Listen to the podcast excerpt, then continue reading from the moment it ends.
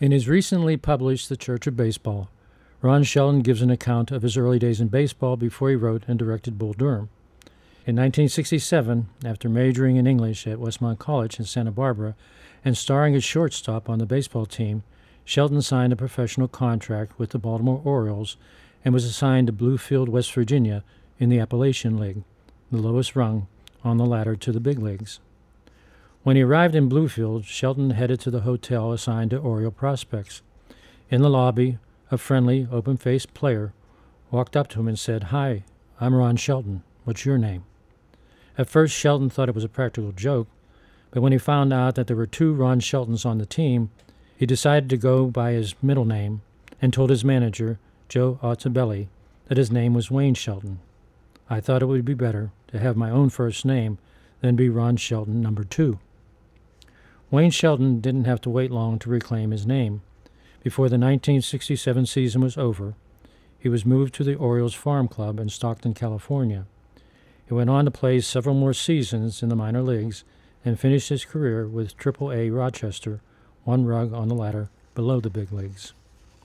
The other Ron Shelton, a left handed pitcher, finished out the season in Bluefield, his second of what turned out to be his last in professional baseball when the Orioles released him. After his release, he returned to his home in Johnston City, Illinois, and decided to attend Southern Illinois University. He went on to a Hall of Fame career as a high school baseball coach in Illinois. To this day, he travels from his home in Florida to Carterville, where he conducts a summer baseball camp. In the Church of Baseball, Ron Shelton mentions that despite their different paths, the other Ron Shelton and I were in touch in recent years.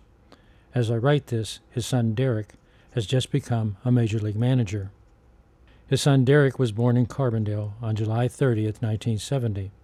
He attended Southern Illinois University from 1989 to 1992 and had an outstanding college baseball career. After his college career was over, he signed a professional contract with the New York Yankees.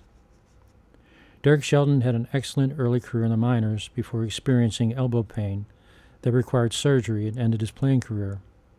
He stayed out of baseball for several years until he was contacted by former baseball Saluki Mark Newman, who was the Yankees coordinator of minor league instruction, with an offer to manage in the Yankees minor league system. At the end of Bull Durham, Crash Davis, a career minor leaguer, has decided his playing days are over but he tells Annie Savoy that he's thinking about taking a managing job next season. You know, there might be an opening for a manager in Visalia next spring. Think I could make it to the show as a manager? You'd be great. You'd be great. I mean, because you understand about nonlinear thinking, and I mean, just baseball seems like a linear game with all those lines and the box scores Annie. and all. But the fact is, it's a spacious, non-time kind of time Annie. Got a lot of time to hear your theories. There's never been a sequel to Bull Durham, but the rest of Derek Shelton's career reads like what well could have happened to Crash Davis had he gone on to manage in the minor leagues. Beginning with the 2000 season, Derek Shelton spent three years managing Yankees Class A teams to winning seasons before accepting the position of hitting coach with the Cleveland Indians and later with Tampa Bay. After over a decade serving as a hitting coach, he was hired in 2018 as a bench coach for the Minnesota Twins. Two years later, he accepted an offer to manage the Pittsburgh Pirates. Longtime fans of Saluki baseball and the Pirates, my wife Anita and I watched Derek Shelton in his glory days at SIU and have shared his misery in his dark days managing the Pirates. We also, however, had a reminder recently that despite the Pirates' continuing woes, Derek Shelton is capable of bringing baseball's glory days back to the long suffering Pittsburgh fans if hopefully given enough time. A few weeks ago, Derek Shelton's father, now in his 70s, was interviewed at his baseball camp in Carterville. When asked why he keeps coming back to the camp from his home in Florida, he said that he wants to teach kids to love baseball and have fun playing the game. When I started doing this, it was with the idea that we're going to come out and we're going to have fun. And the best way to have fun is to play as much as you can play. They're not getting as hard live pitching, but we're trying to do it so that they're putting the ball in play and everybody's getting a chance to hit. That's the whole purpose of it is to play the game the right way, but uh, not have parents stand and tell them what to do, when to do it.